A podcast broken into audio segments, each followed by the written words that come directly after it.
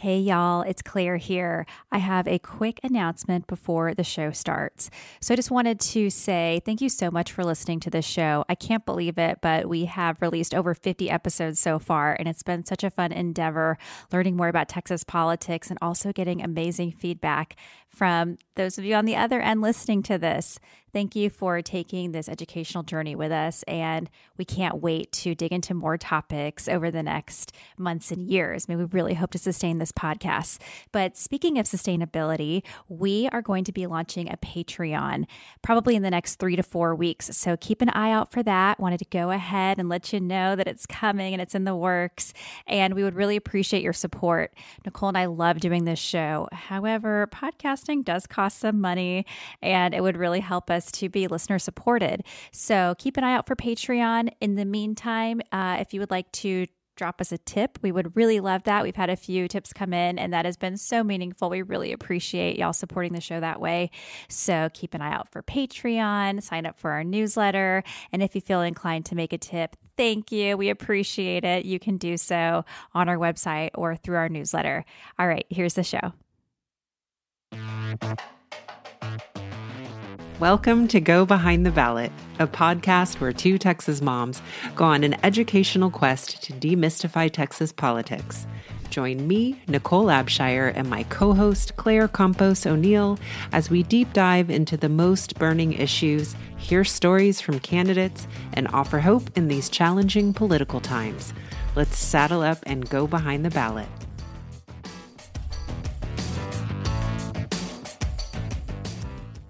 Hi, friends. Welcome to this episode of Go Behind the Ballot. I'm Claire Campos O'Neill. And I am Nicole Abshire. We are eager to continue our conversation about critical race theory in today's mini episode for our Culture War series. So, you might remember from our Monday episode that we spoke with Dr. Tiffany Puett. And if y'all haven't heard that episode, I would highly recommend you stop listening, go listen, and then come back to this show. She was such a wealth of information, um, just so well rounded in her understanding of religion and race and racism and systemic causes of the state of things. I just loved all that she shared and so thankful she spoke with us. So big plug for that episode. But in today's show, we're going to be talking about an article from Education Weekly that is called Whatever Happened with Texas's Anti CRT Law. And this is by Ileana Najarro. And she, um, she asked this question, and we thought it was so timely because we spent some of our episode with Dr. Tiffany Puett discussing some of the laws that have been passed recently that that aren't like literally called critical race theory, but they're very much informed by critical race theory. So let's get into it. All right, Nicole, why don't you just start with some general um, thoughts on this article and walk us through it a little bit? Well, I'm so grateful that um, Education Week and Ileana and Najarro decided to write this because it's so important, right, to follow up on these things that pass, especially these, you know, sort of more controversial culture war issues to follow up and see, okay, what is the actual effect? So it starts off just with a really general uh, recounting of the things that you will hear in our episode with Tiffany Puett, Dr. Tiffany Puett, um, explaining, you know, that it is H, well, in this one, they really refer more to Senate Bill 3 because Senate Bill 3 came after the original HB, and I don't want to get the numbers wrong, but I think it's 3979. It is 3979. But um, SB3 was meant to clarify the confusion that was caused by the original um, HB 3979. And so this seeks to kind of check back in. So, how are uh, educators feeling at this point and so it's a great article for giving some real good snapshots of of the reaction of educators. Yeah, um, I think it's always important to follow up and be like, okay, these bills passed. And now what is actually happening on the ground? And um, this is what Ileana strived to do. So she reached out to um, teachers to ask them, what's it been like since these laws have gone into effect? And something that I thought was kind of telling and interesting is the article says that, quote, moderate or conservative teachers quoted in the earlier story didn't respond to requests for comment. And then it goes on to say conservative organizations organizations such as Texas Values and Innovative Teachers of Texas, which represent te- teachers seeking an alternative to the state's Teachers Association, either could not provide current classroom teachers uh, to speak on this article. So she did talk to some teachers, but uh, you're going to hear sort of one narrative, and it's because the other narrative did not take the opportunity to share what's happening for them. Um, yeah, so let's talk about some of those teachers. So it starts with um, Angela Burley. She's a sixth grade world cultures teacher at Frederick Douglass Todd Senior Middle School in Dallas. And she actually, if I understand this right, and you let me know, Claire, if, if I didn't, but she decided actually to leave the original school where she was teaching um, in order to, as she put it, she wanted to. Let me just read her exact quote actually. She says, I elected to leave an environment where I felt like my teaching certificate would be put in danger, where I felt like I would have to curb the things that I say or where I felt like I could not allow the students to take conversations where they wanted conversations to go. Um, I'm a little confused, I guess, about where she left versus you know where she is now, and I, I my assumption, I guess, is that she felt like it was a school where she could sort of speak more freely and allow her students to go in the directions that they needed to, sort of without feeling as if she was being watched over or that she was going to be reported on if those conversations went in directions that could essentially violate the the laws in mm-hmm. Texas. Yeah, yeah. And and she gave um, this really good example of how as she's talking to her students about current events, maybe not necessarily in America, but in other countries, like she talked about discussing the state of affairs in Venezuela and how the, she said the Venezuelans no longer wanted Nicolas Maduro as a president and he was disputing the election and the student and like it caused a lot of uproar in that country. The students were saying, "Oh, is this kind of like what happened with Donald Trump and his refusal to um, accept the results of the 2020 election?" And I'm sure she's in her classroom, like, uh, yeah. can I Panic. go there? Yeah, that t- can be considered a controversial current event. And because of the laws and the murkiness, what do you do in that moment? So, but it's it's also frustrating because, like, I imagine these children are having these light bulb moments, and you want to be like, "There you go, you're you're doing that critical thinking that we would like to see in the education system." I believe, and yet you have to shut it down so this is this is the chilling effect that Dr. Tiffany Puett described.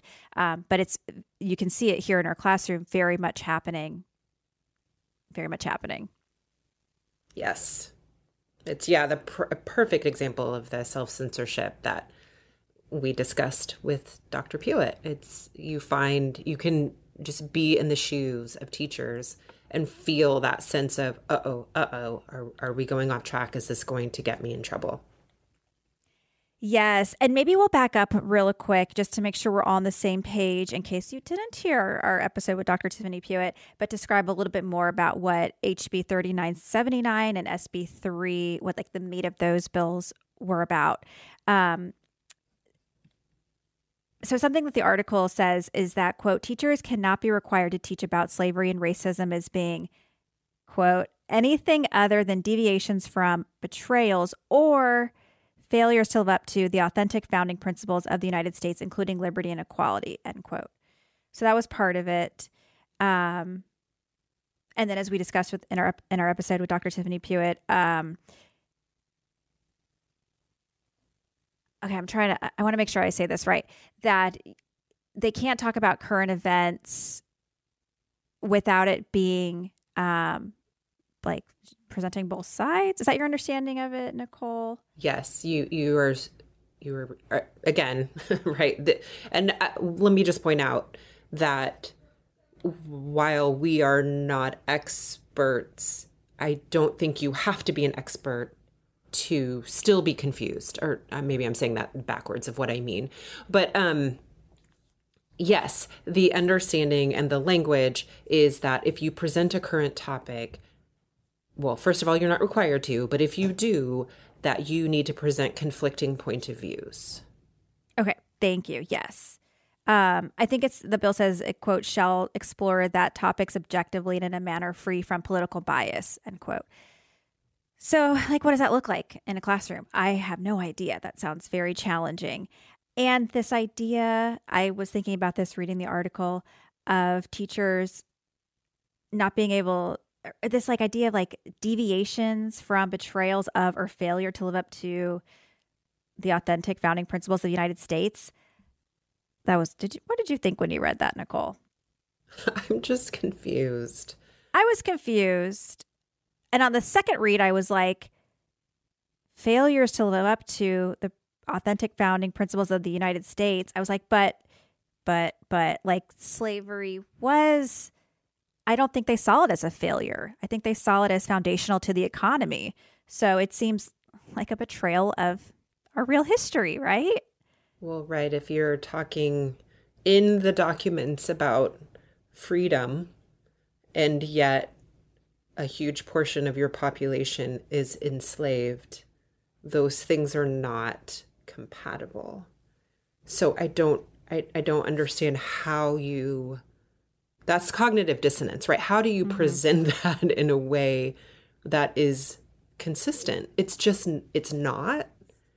And yet you have to use language that essentially says what you're seeing is not what you're seeing. right? Like yes, those these founding documents talk about freedom. Yes, there is a enslaved population, but we are not allowed to acknowledge that in any way that makes any sort of logical sense. Mm. It's it's it's it's a lot for a brain to hold. Yeah. Yeah, and I think when you do start to like really look at the language of these bills and scratch your head, you do start to see that cognitive dissonance and wonder what's really at play here because you do see this rewriting of history, so it seems, and this erasure of the real experience of many Americans. And uh, it starts to fall apart. I mean, I think we talked about this in the Dr. Tiffany Puett episode. Um, but uh, like the more I try to figure it out, the more frustrated I get. And I'm like, it's not me. It's not my fault. Like, this is confusing. And my goodness, Nicole, I had this thought in our conversation with Dr. Tiffany Puett, but if we had a dollar for every time we heard or said that these bills have a chilling effect, we'd have a lot of dollars. we'd have a lot of dollars. We sure would. Right? And the and another thing that we keep saying too is that it feels like the confusion is the point, right? Because it, it leaves you just are left with hands up. I don't know. I can't make sense of this. What in the world? and it's a very um, helpless feeling, I think, and a, and it just, I think it, I know it leads me anyway to, well, I won't give up, but it does, it, it has a little bit of a, a feeling like that of, oh, well, I just can't wade through this. This just isn't my arena. And I think that's another, you know, really sad byproduct is that when you feel helpless and powerless, it can easily translate into giving up. Right, right. And and you know like we're very much outside of this. I, I like that she talked to teachers and well not directly administrators but you you kind of can sense the administrative wheels turning in the background because they can't ignore this like they have to uh, put time and thought into this. And that was something I was thinking about too, reading this article. Um, she said that, quote, districts are trying to make sure that they are following these those guidelines, end quote. So it made me think about, and maybe this is because I recently watched Fair Play, former attention mention of Nicole's. Fair Play talks a lot about um, the mental load that women take on in um, family dynamics, families with children. And I was thinking about the mental load of teachers and administrators. Like they are spending so much of their mental energy following these new rules that it's that their their their load is uh just consumed with this instead of educating children, making sure that the children are um, receiving the services that they need, and what a loss that is too for us. Yes. So I did a little, you know, I had a little moment when I, I was looking at the the legislative website that and it has, you know, the final the final bill that was signed. It also has a financial analysis, essentially, of what the Texas Education Agency said sort of the cost of implementing this would be. In other words, you know, to train folks. And what I could not find is was there any money actually designated to pay for the training that TEA has said will be required? So that was a little interesting moment I had.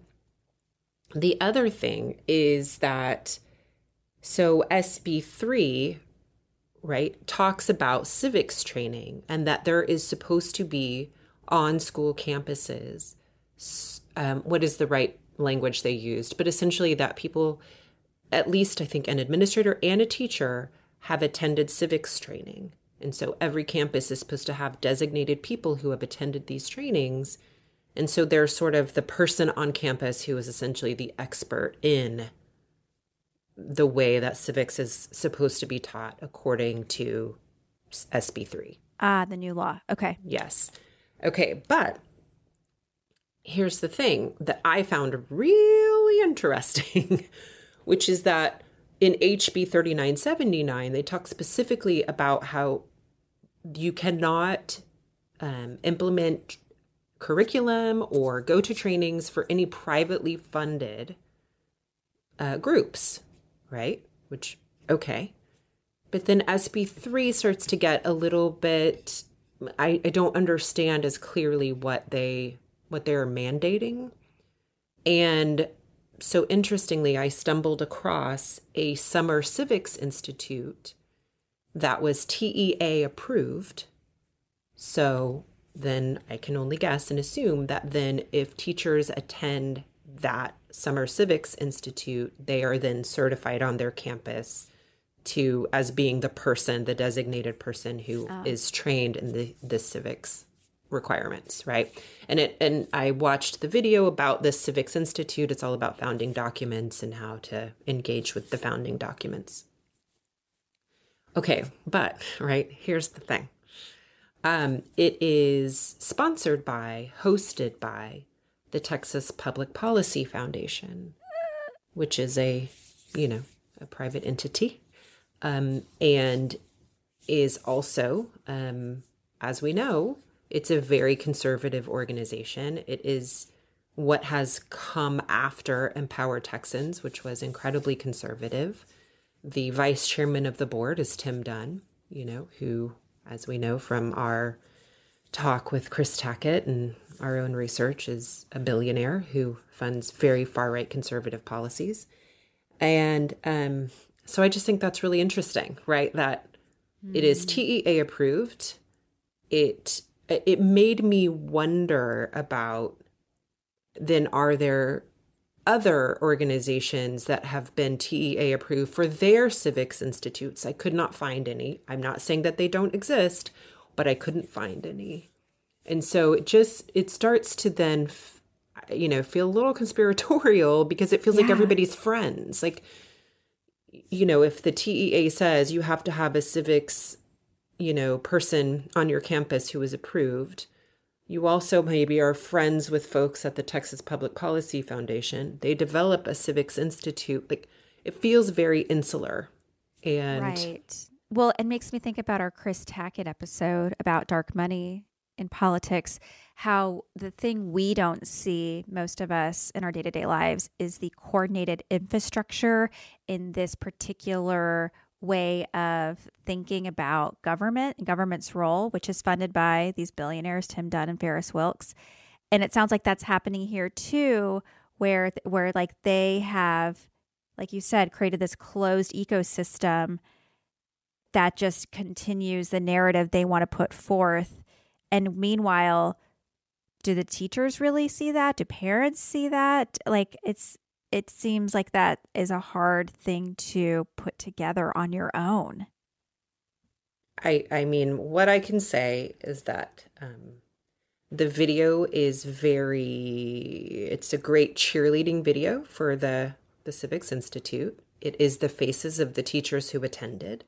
It's a very diverse cast of teachers. They're very enthusiastic about the instruction they received, and that's not to take anything away from their experience And exactly what you're saying, it just I can't help but ask a lot of questions mm. about about it and the way mm. that it is mm. set up and who was in charge and from what I can tell too, it looks like it happens in Dallas and Austin and I think all expenses are covered. I'm not sure that your district has to chip in anything.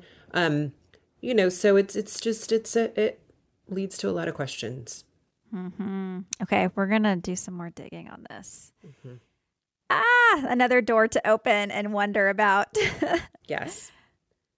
And then I also I could not help but I was just thinking about you know the role of the state board of education in all of this and I'm so curious as to why it why this couldn't have been left sort of in the lane yeah. of educators.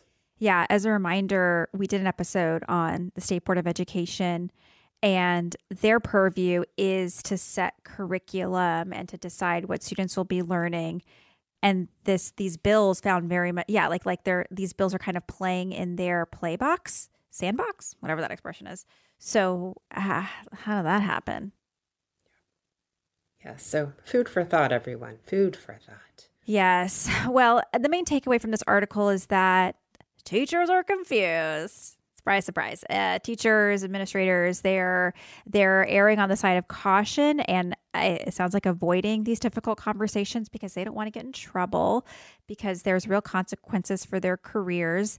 And i which again are unclear claire. Yeah right which is also uh, you know another part of the frustration and confusion although we do know stories of um, or at least the principal was it in Southlake who was fired so mm-hmm. you know there there are those situations that you can point to that are frightening. Yeah. When you're talking about your livelihood. Right. Yeah. Yeah. Well, we're thank we're really thankful for um, Ileana, the author of this article, asking these questions, doing this follow up work. Man, I really wish that these uh, moderate conservative teachers would talk to the press and at least give their perspective. Because that's another thing that I'm finding a real frustration with is this um, stonewall that some folks have to the press because freedom of the press is foundational to America. So let's make sure we're not uh, omitting them from the conversation, like be a part of the conversation. So, whatever. And and you can get more general buy-in if you are are willing to advocate for what it is that you believe in. Yes. But we recommend you read this fabulous article, Whatever Happened with Texas's Anti CRT Law, and we will link it in the show notes. And uh, if you're a teacher, let us know what's happening to you. We would be very curious if you uh, teach things like social studies, English, history, who knows, um, if you have had an experience because of these bills in your everyday life. And don't forget, sign up for the newsletter, newsletter, newsletter. Newsletter. Newsletter. newsletter. Okay. Thanks. You. Thank you, everybody. We'll talk to you soon. Thank you, everybody, for joining me, Nicole Abshire, and my co host, Claire Campos O'Neill, on Go Behind the Ballot. Hopefully, we've demystified some little portion of Texas politics, and we hope that you'll do more with us. Check out our website at www.gobehindtheballot.com, where you'll find links to all of our social media and you will find our community. Let's join together and do more. We hope you'll let us know what is working, and we hope you'll join us next week. Thanks, everybody, and have a good one.